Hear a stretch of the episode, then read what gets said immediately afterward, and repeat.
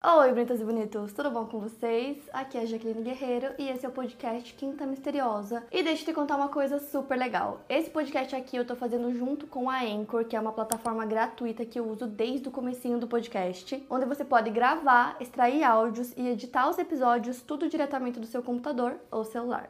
É muito simples começar o seu podcast e na Anchor você consegue distribuir o seu podcast para todas as plataformas de áudio e também dá para colocar qualquer música do Spotify direto nos seus episódios. E é o único lugar onde você consegue publicar podcasts de vídeo no Spotify. Baixe o app Anchor ou acesse anchor.fm para começar. E agora bora começar o caso de hoje.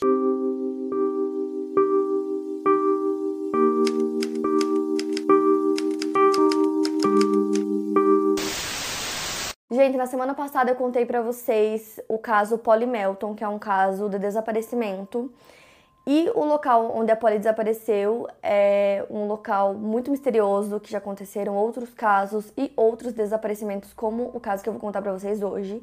É, o caso de hoje ele não tem relação alguma com o da Polly, só aconteceu no mesmo lugar, mas eu achei interessante citar isso para vocês. Então, para quem não assistiu o caso da Polly, eu vou deixar o link aqui. Dennis Lloyd Martin nasceu no dia 20 de junho de 1962 no Tennessee, Estados Unidos. Filho de Violet e William Martin, seu pai tinha o apelido de Bill, e ele tinha um irmão um ano mais velho chamado Douglas, apelidado de Doug. A família morava em Knoxville, no Tennessee, onde seu pai trabalhava como arquiteto na cidade. Todos os anos durante o verão, a família se reunia em um acampamento no Parque Nacional Great Smoky Mountains, que fica na entre os estados do Tennessee e da Carolina do Norte. Essa era uma tradição que acompanhava a família Martin desde muito antes da criação do parque, que foi em 1934. Então, todos os anos, em junho, os homens da família se dirigiam até a região onde fica o parque para lavrar o solo e plantar. Além disso, eles levavam o gado até os campos de Space Field para pastar. O pasto deveria durar até o outono, quando eles desciam da montanha com o gado para vender os animais. Só que aí, como eu falei para vocês, depois o parque foi criado, então esse ciclo de agricultura familiar no local se perdeu, mas a tradição e o encontro da família permaneceram, então eles foram se adaptando para um acampamento, onde os homens se encontravam, acampavam e faziam caminhadas dentro do Parque Nacional.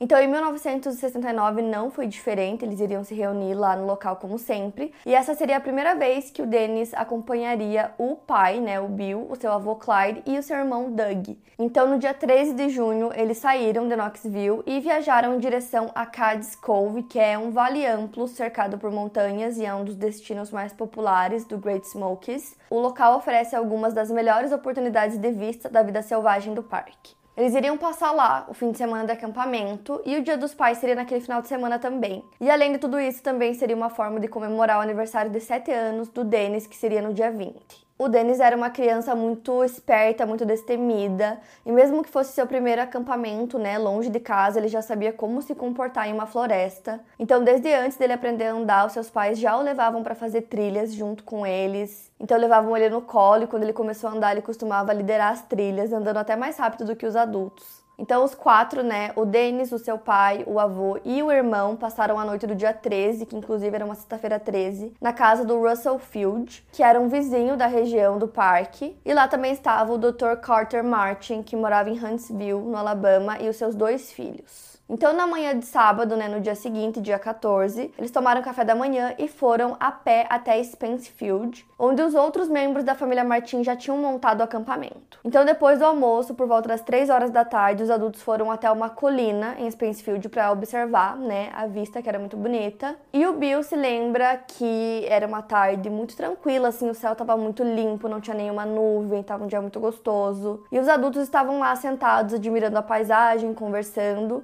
Enquanto isso, né, as crianças, que no caso eram o Doug, o Dennis e os outros dois meninos, que eram filhos do Carter, estavam brincando nos campos, correndo. E naquele dia, o Dennis vestia uma camiseta vermelha e um shorts verde de caminhada, além do sapato Oxford. Por conta dessa roupa, ele meio que se destoava da paisagem, então era muito fácil encontrar ele por conta da camiseta vermelha.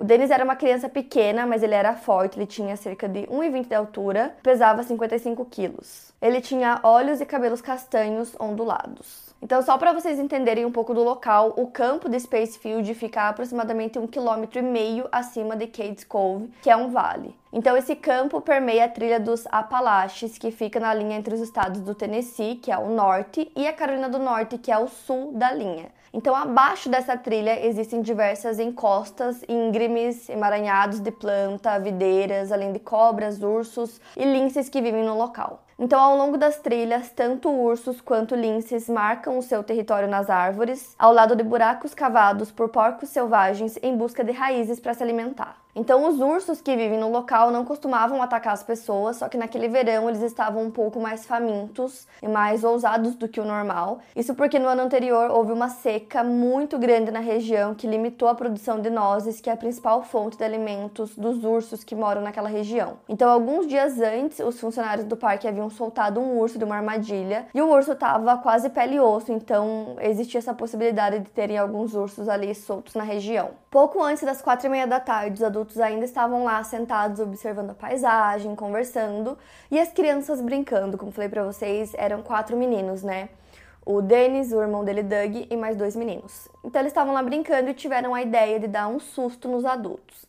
Então, para isso, eles decidiram se separar. Então, os três meninos, os dois meninos mais o Doug, irmão mais velho do Dennis, iriam para o lado sul. E eles pediram para o Dennis ir para o lado norte, porque ele estava com uma camiseta vermelha. Então era muito fácil ver ele chegando e aí esse lado norte era o lado do Tennessee. Então eles pediram para ele ir por esse lado, eles iriam pelo outro e eles se encontrariam assustando os adultos. Então basicamente o Dennis teria que dar uma volta um pouco maior para chegar no mesmo local, é uma volta maior do que os outros três meninos. E eles só se separaram por conta dessa camiseta vermelha que ele estava usando e porque era muito fácil ver ele chegando. Então, os homens, inclusive, viram eles conversando, cochichando, e eles começaram a rir, pensando, né, o que, que eles iam fazer. Então, eles chegam, né, por trás, eles meio que passam pelo mato e conseguem dar esse susto nos adultos. E aí foi muito engraçado, todo mundo riu, só que aí, menos de cinco minutos depois, eles perceberam que o Denis ainda não tinha voltado. Então, como eu falei, a volta que ele ia dar era um pouco maior, só que não era tão grande assim para ele demorar, tipo, mais do que cinco minutos. Já era para ele ter voltado. Então, os adultos perceberam, o pai do Dennis começou a perguntar onde ele estava, e eles explicaram que ele tinha ido pelo outro lado por conta da camiseta dele, mas que ele já deveria estar ali. Então, imediatamente, o pai do Dennis e o avô é, começam a gritar por ele, procurar por ele, e todo mundo que estava ali é, os outros adultos também eles começam a andar próximo das trilhas, ali de onde eles estavam, gritando, chamando por ele, e começam a procurar. Isso se estendeu por algumas horas e nada. O Denis não aparecia, não gritava por ajuda, eles não conseguiam encontrar ele. Então o avô do Denis vai caminhando até o Park Rangers Station, que é a estação da guarda florestal de Cades Cove. Ele chega lá depois das 9 horas da noite e relata que o Denis estava desaparecido. Enquanto isso, o pai do Denis ainda estava no meio das trilhas, ele acabou cruzando com o visitante no meio da trilha e perguntou se o homem tinha visto o Denis e ele disse que não. E como eu falei para vocês, já passava das 9 horas da noite, né, nesse momento.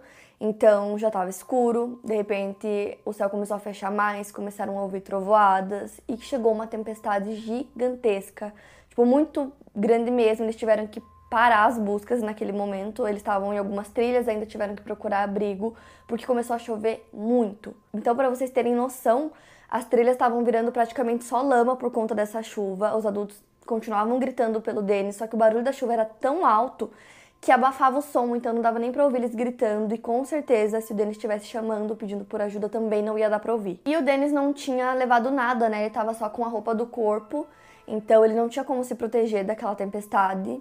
É, ele não tava nem usando um casaco, um boné, um chapéu, nada. É, a temperatura caiu muito também, foi para 10 graus, e nisso a família do Denis volta para o acampamento deles. Às vezes, no meio da chuva, eles saíam, gritavam por ele mais um pouco, nada, não tinha nem sinal dele. O Dwight McCarter é um guarda florestal aposentado que participou da busca e, além de ajudar na busca do Dennis, ele também ajudou a rastrear cerca de duas dúzias de pessoas perdidas no parque. Ele diz que é muito difícil que o Dennis tenha ouvido os gritos né, das pessoas chamando por ele. E ele explica que a tempestade era muito grande, que provavelmente ele não conseguiria ouvir e que para uma criança do tamanho dele, é, no meio de uma tempestade, com esse tipo de temperatura, sem abrigo, não é uma coisa boa. Ele explica que o sistema de uma criança não é desenvolvido como o dos adultos, então a hipotermia pode se instalar rapidamente. Então, no dia seguinte, às 5 horas da manhã, tanto Dwight quanto outros guardas florestais se reuniram para buscar e resgatar o Dennis. O Serviço Nacional do Parque reuniu uma equipe de 30 pessoas para realizar as buscas pela criança. Eles perderam quase metade do dia para chegar no local onde o Denis tinha sido visto pela última vez, por conta dos riachos transbordando, as estradas e trilhas inundadas, a água parada. Então o acesso já estava muito difícil. Os funcionários do parque utilizaram caminhões e jipes para transportar as pessoas que ajudariam na busca até Spencefield, né, que era o local. E aí, na tarde do dia 15, já haviam cerca de 240 pessoas no total procurando pelo Denis, dentre eles guardas florestais, voluntários do esquadrão de resgate local e tropas de escoteiros. Já a mãe do Denis, ela não estava no acampamento, então ela estava na igreja quando ela descobriu que ele estava desaparecido. E aí, imediatamente, ela foi para o local, né, se juntou é, as pessoas para ajudar na busca. E ela disse que ela acreditava que ele estava vivo, que eles iriam encontrar ele e que talvez aquilo tivesse sido uma prova que Deus mandou para simplesmente que eles começassem a, sei lá, é, apreciar mais as coisas. Então, para cada caminhão ou carro e voluntário novo que chegava no local, o Dwight explicava que eu acho muito interessante até o jeito que ele explica que algumas vezes mais prejudicava a busca do que ajudava, porque, como eu falei para vocês, tinha muita lama, então é, esses jipes passavam por cima de tudo, muitas vezes podia estar destruindo uma evidência ou uma pegada, né, uma prova. Então ele até fala que se o Denis tivesse, por exemplo, desmaiado, poderiam passar por cima dele, poderia ser pisoteado, eles não iam nem ver. Ele também conta que ele foi criado na região e desde criança ele foi ensinado a prestar atenção nos pequenos detalhes é, na floresta. Então, por exemplo, ele diz que galhos quebrados, é, caminhos de formigas e pequenas coisas assim apontam para uma pessoa que está perdida e que daquele jeito não tinha como simplesmente passar por cima de tudo. E se tivesse alguma coisa nesse sentido, seria perdido. Então, assim, só para vocês entenderem, tinham muitos, muitos voluntários. Óbvio que eles só queriam ajudar, só que numa busca assim, num local gigantesco, no meio da floresta, é, o Dwight explica que o, ele acha que o correto teria sido mandar só pessoas que tinham esse treinamento, né, que pudessem buscar no local, porque simplesmente as pessoas não sabiam como fazer, então elas só iam andando, buscando por ele, gritando pelo nome dele.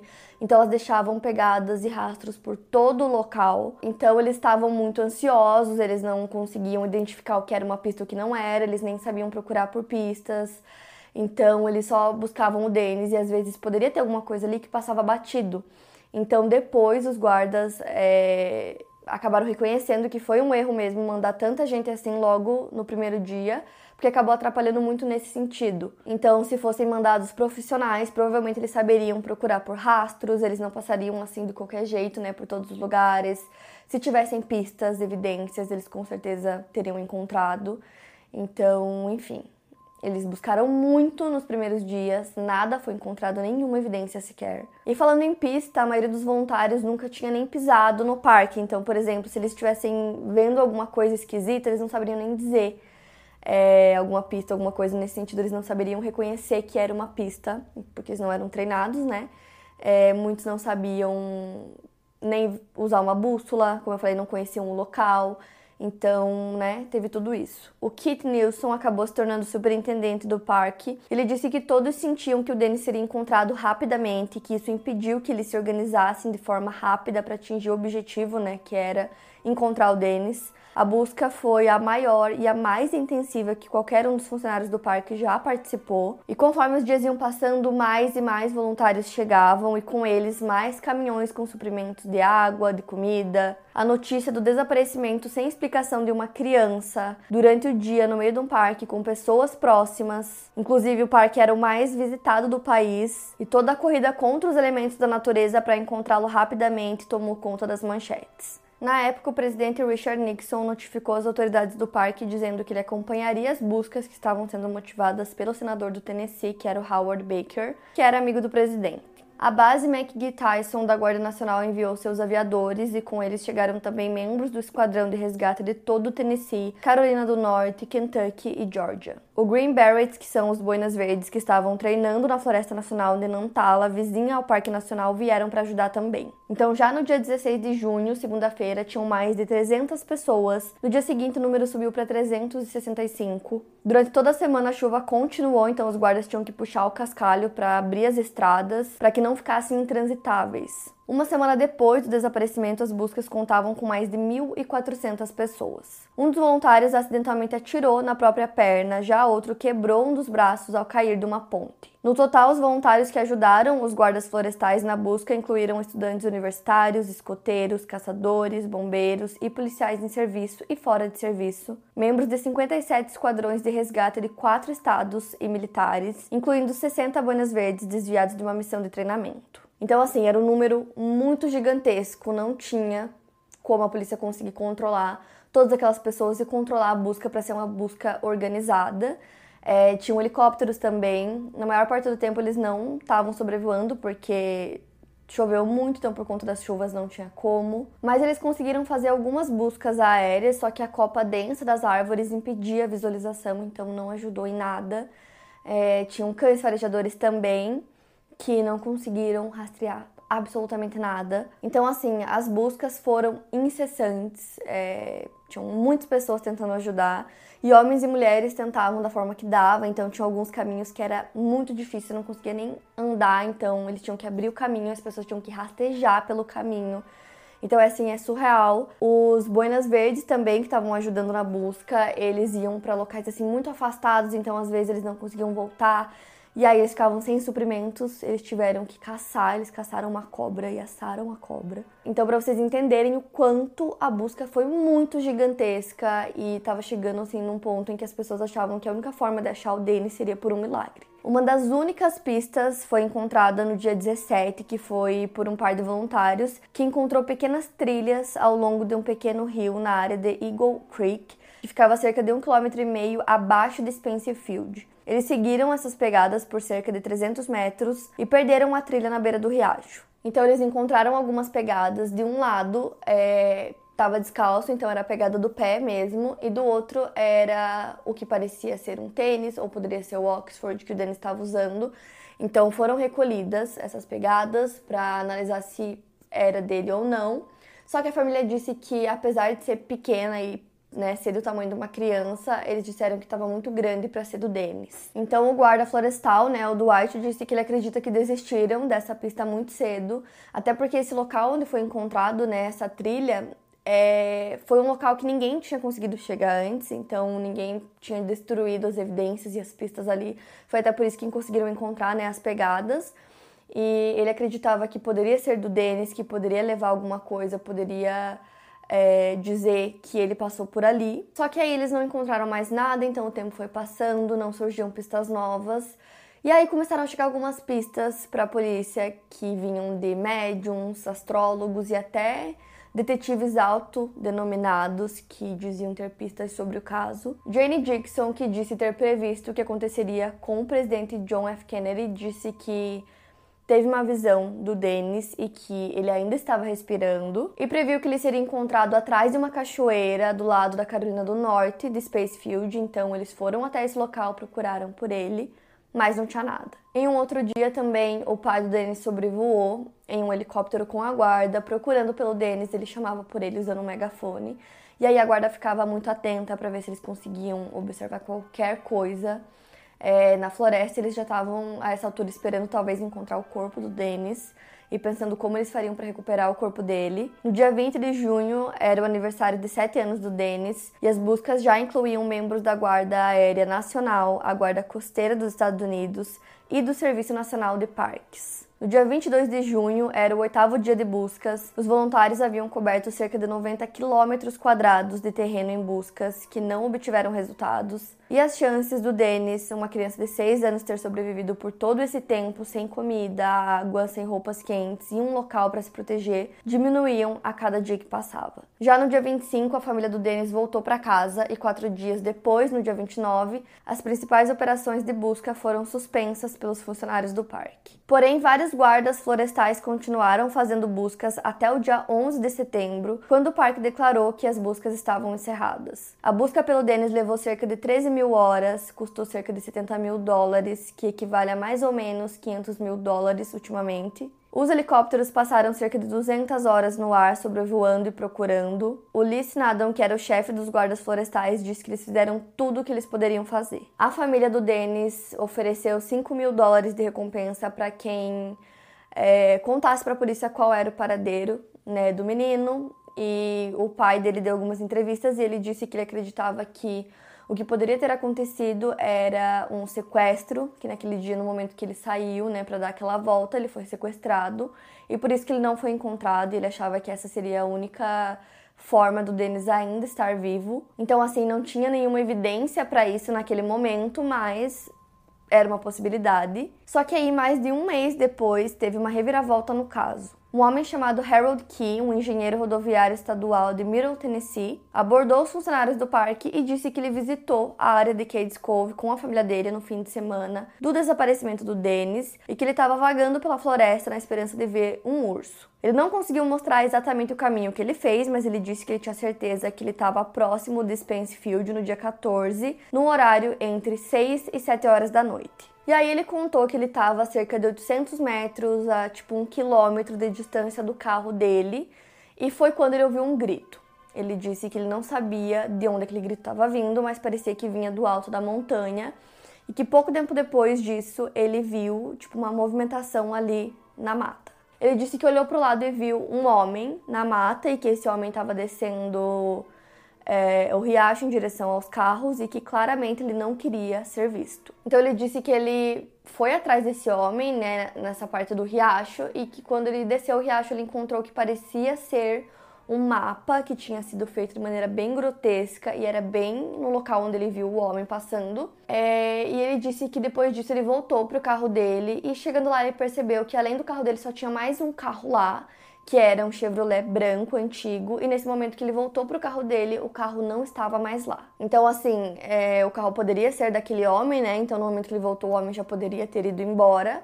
E ele disse que ele só ficou sabendo do caso do Dennis no dia seguinte, que ele pensou que talvez o grito que ele ouviu poderia ser é, do Dennis, mas que ele não tinha certeza. Só que aí os investigadores concluíram que ele estava em Sia Branch, um riacho que cruza a parte sul de Cades Cove Loop Road, localizada a oeste de Rowans Creek. Isso era mais ou menos 8 quilômetros de Spence Field, então não era exatamente onde o Dennis tinha desaparecido. Então, para quem utilizava as trilhas, essa distância subia para 11 a 14 quilômetros de distância para o local onde o Denis desapareceu. Então, eles concluíram que para percorrer essa distância em um período de duas horas exigia um esforço olímpico, ainda mais para alguém que parecia estar evitando as trilhas, né, segundo o relato do homem. Isso sem considerar que seria algo difícil um sequestrador conseguir fazer tudo isso tão rápido. Fora que ele também teria que se aproximar do Denis em um campo aberto, em um dia que estava ensolarado, que estava claro, né? Então as pessoas provavelmente veriam, né, talvez. Só que mesmo assim, a história do Harold Key, né, que diz ter visto tudo isso, é, foi uma história que ele manteve ao longo dos anos até ele falecer aos 94 anos em 2021. Na investigação, eles não conseguiram ligar nada do que ele disse com o desaparecimento do Dennis. Também foram enviadas muitas dicas à Guarda Florestal e ao FBI em Knoxville. Uma delas foi de uma mulher que disse ter visto um menino parecido com o Dennis no banco de trás de um carro que passava por Knoxville mas nada foi provado. No dia 3 de julho, o guarda florestal do White, junto com outros de uma equipe de investigação, sentiram um cheiro muito forte que vinha com o vento, então eles subiram a trilha West Prong abaixo de Spence Field. E o Dwight disse que já tinha sentido o cheiro de ursos e veados mortos e aquele cheiro não parecia ser de um animal. Então os funcionários seguiram, né, procurando por esse cheiro. Então os funcionários responderam pelo rádio que encontraram um corvo morto em uma área que já havia sido vasculhada e mais nada. Em julho de 1985, um homem relatou ao guarda que anos antes ele havia encontrado um esqueleto do tamanho de uma criança em um solo onde uma árvore havia sido arrancada em Big Hollow, perto de Tremont. Então, assim, ele só relatou isso anos depois, e aí a explicação dele foi que na época que ele viu esses ossos que pareciam ser de uma criança, ele estava procurando por raízes ilegais que ele não poderia estar procurando e foi por isso que ele não contou. Então ele explicou o local, eles foram até o local, mas não encontraram nada. Já na década de 90, um homem que estava procurando pelos seus pais biológicos entrou em contato com os guardas é, para saber mais sobre o caso, para perguntar sobre o caso do Denis, porque ele acreditava que ele era o Denis, só que não era ele. E assim, desde que as buscas oficiais foram encerradas, a família do Denis não é, falava nada, eles não davam entrevistas, eles, por muitos anos, eles acreditavam que o Denis poderia ainda estar tá vivo, né? Então a esperança continuava e eles acreditavam que talvez ele se perdeu, ele acabou ficando com fome, é, com sede, acabou saindo da trilha que ele estava e não sei, alguém viu ele, acabou é, vendo uma oportunidade, ele foi sequestrado. Essa era uma coisa que a família acreditava que, inclusive, já tinham citado antes, né? Como eu falei para vocês, o pai dele já tinha falado sobre isso. E como eu expliquei para vocês, aconteceram muitos erros é, nos primeiros dias de busca pelo Denis. E esses erros, pelo menos, é, serviram para alguma coisa, porque muita coisa mudou depois que isso aconteceu. Então, o treinamento mudou. É, escreveram livros é, sobre acampamento, sobre o que fazer, como buscar pelas pessoas em florestas. Então, de certa forma ajudou nesse sentido. Então, em todo mundo, equipes de resgate utilizavam o caso do Denis como um exercício de treinamento. O Serviço Nacional de Parques revisou seus procedimentos de busca e resgate após o caso ter acontecido, e o que eles aprenderam a partir dos seus erros salvaram muitas vidas nos anos seguintes. Atualmente, o local onde o Denis desapareceu, né, Spencefield, é muito diferente do que era na época. Hoje em dia, as árvores cobrem o que antes era um campo aberto. Outro vice-superintendente do parque, o Kevin Fitzgerald, disse que eles aprenderam que inundar uma área com um grande número de pessoas não é o caminho, né, a seguir nesses casos, porque você tende a perder algumas pistas valiosas e um bom sinal de rastreamento. Então, assim, até hoje existem muitas teorias sobre o que de fato aconteceu com o Dennis.